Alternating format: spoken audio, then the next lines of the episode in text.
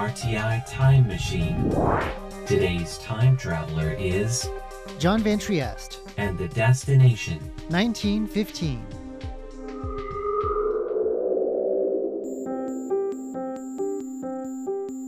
Historical preservation comes in many flavors. Some people work to restore old paintings or conserve old books. There are trusts that maintain old buildings. And in Taiwan, there are even those devoted to preserving old tiles. In the early 20th century, colorfully painted tiles were a status symbol in some parts of Asia, above all in Taiwan. Over the past few decades, though, many of the homes that once proudly sported these tiles have faced demolition. The buildings may be beyond saving, but the tiles, at least, can be rescued. For around 20 years, one group of volunteers has been saving tiles from around Taiwan. In 2015, they even opened a museum, the Museum of Ancient Taiwan Tiles. Mr. Xu is one of these volunteers. He's here to introduce these tiles and explain what it was that got him hooked on them.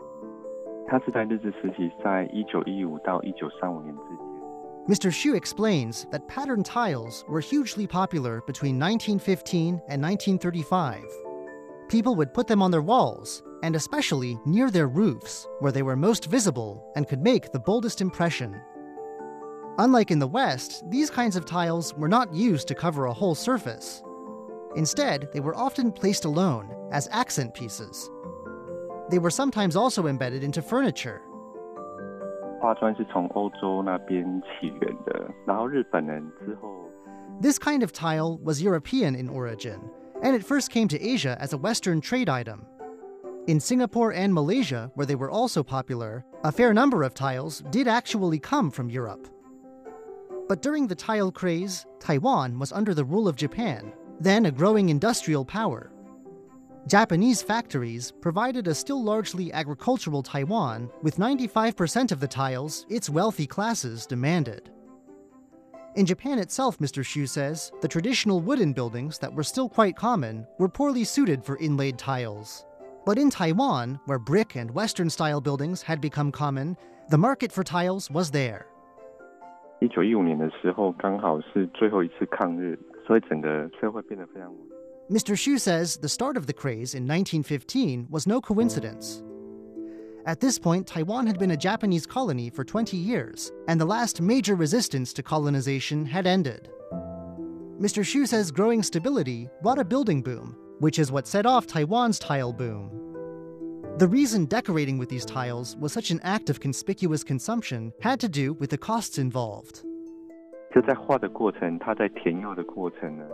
Of course, as we've said, the tiles themselves were mass produced in factories.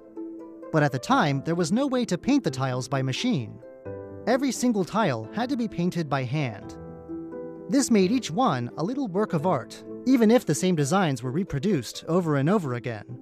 Each tile cost a small fortune.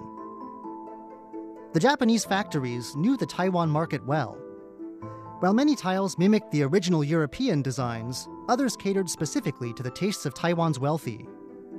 台湾那时候农业社会要生小孩非常重要，所以他们就要求日本 Fruit is a common theme. That might not seem so special to us, but those who ordered these tiles would have known that certain fruits are loaded with symbolism. Seed filled pomegranates and grapes, for instance, expressed a wish for many children and grandchildren.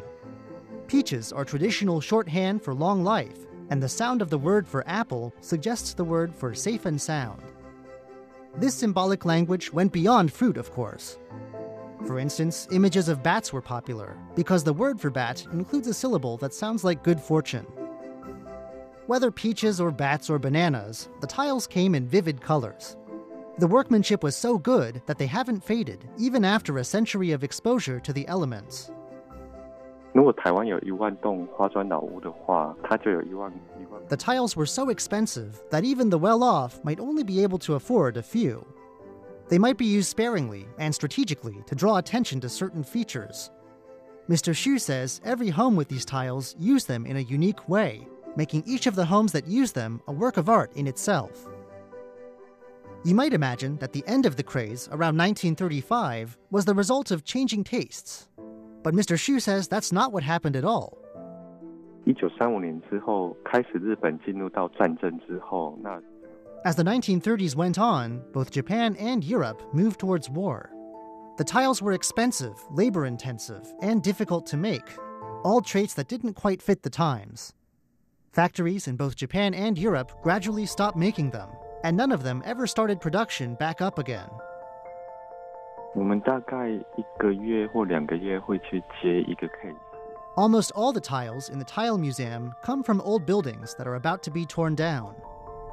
Some stand in the way of urban restructuring projects, and others are simply sold off by owners to developers. Mr. Xu notes how much the price of land in Taiwan has jumped in the past few decades. The situation in Taiwan is much different from that in Singapore and Malaysia, where many of the buildings that feature these tiles are protected. Once every month or two, the volunteer tile rescue team gets a call to come in and save the tiles from yet another old building about to meet a wrecking ball. They bring in specialist equipment like water jet cutters and cranes to get the job done. A team of six to seven workers can take several days to extract all the tiles from the walls and roofs of a home. One recent case involved rescuing 500. But these tiles are being lost all the time. For every house the volunteers get to, there are many they cannot reach, sometimes because property owners they reach out to just aren't interested. 每片花砖，我们可能都要花大概一个月的时间，把后面的水泥把它去除干净。 Once the tiles are safely out, the volunteers spend around a month just removing the cement from the back of them. After that, around two more months are spent removing the mold from the surface. Mold can obscure the colors, and Mr. Xu says that some tiles come back completely blackened with it. He says it took the volunteers around two years to work out how to get the mold off without damaging the design. And now, with techniques like this, they may be the only group in Taiwan that can do this kind of restoration work. 一栋花砖老屋的保存，有时候要花到三十几万，因为光那卸下的经费就很大。 In addition to being difficult, the rescue of these tiles is expensive. Just getting the tiles out from a single home can cost more than 9,000 US dollars. Still, the volunteers are generous. 所以很多老屋在修复的时候，其实我们会提供给他花砖去做修复的动作。 Their work is so specialized that they sometimes get calls from homeowners whose homes aren't being demolished, but who just need some work done on their tiles. Though it doesn't add to their collection, the volunteers will take these cases on for free, extracting the tiles, fixing them up, and sending them back when the job is done. How did these volunteers get into this line of work, and what motivates them? Mr. Xu shares his own story. While at university, he and his girlfriend enjoyed photographing old buildings with a group of friends. It happened that his girlfriend's family owned one of the old buildings with tiles on it, but no one was quite sure why they were there or what they were supposed to be. This sparked a research project, which morphed into an appreciation for these little works of art.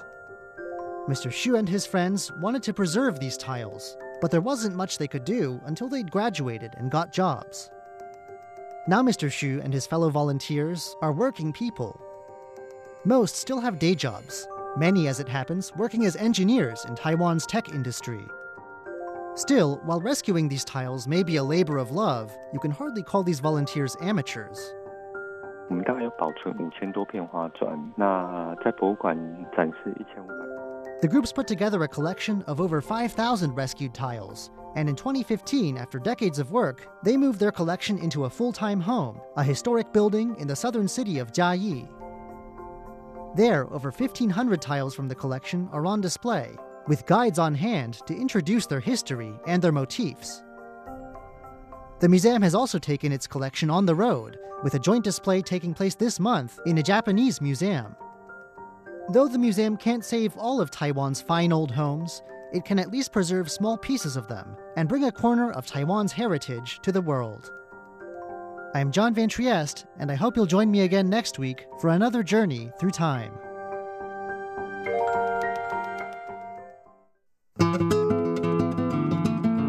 You're listening to Radio Taiwan International. Check out our website at english.rti.org.tw.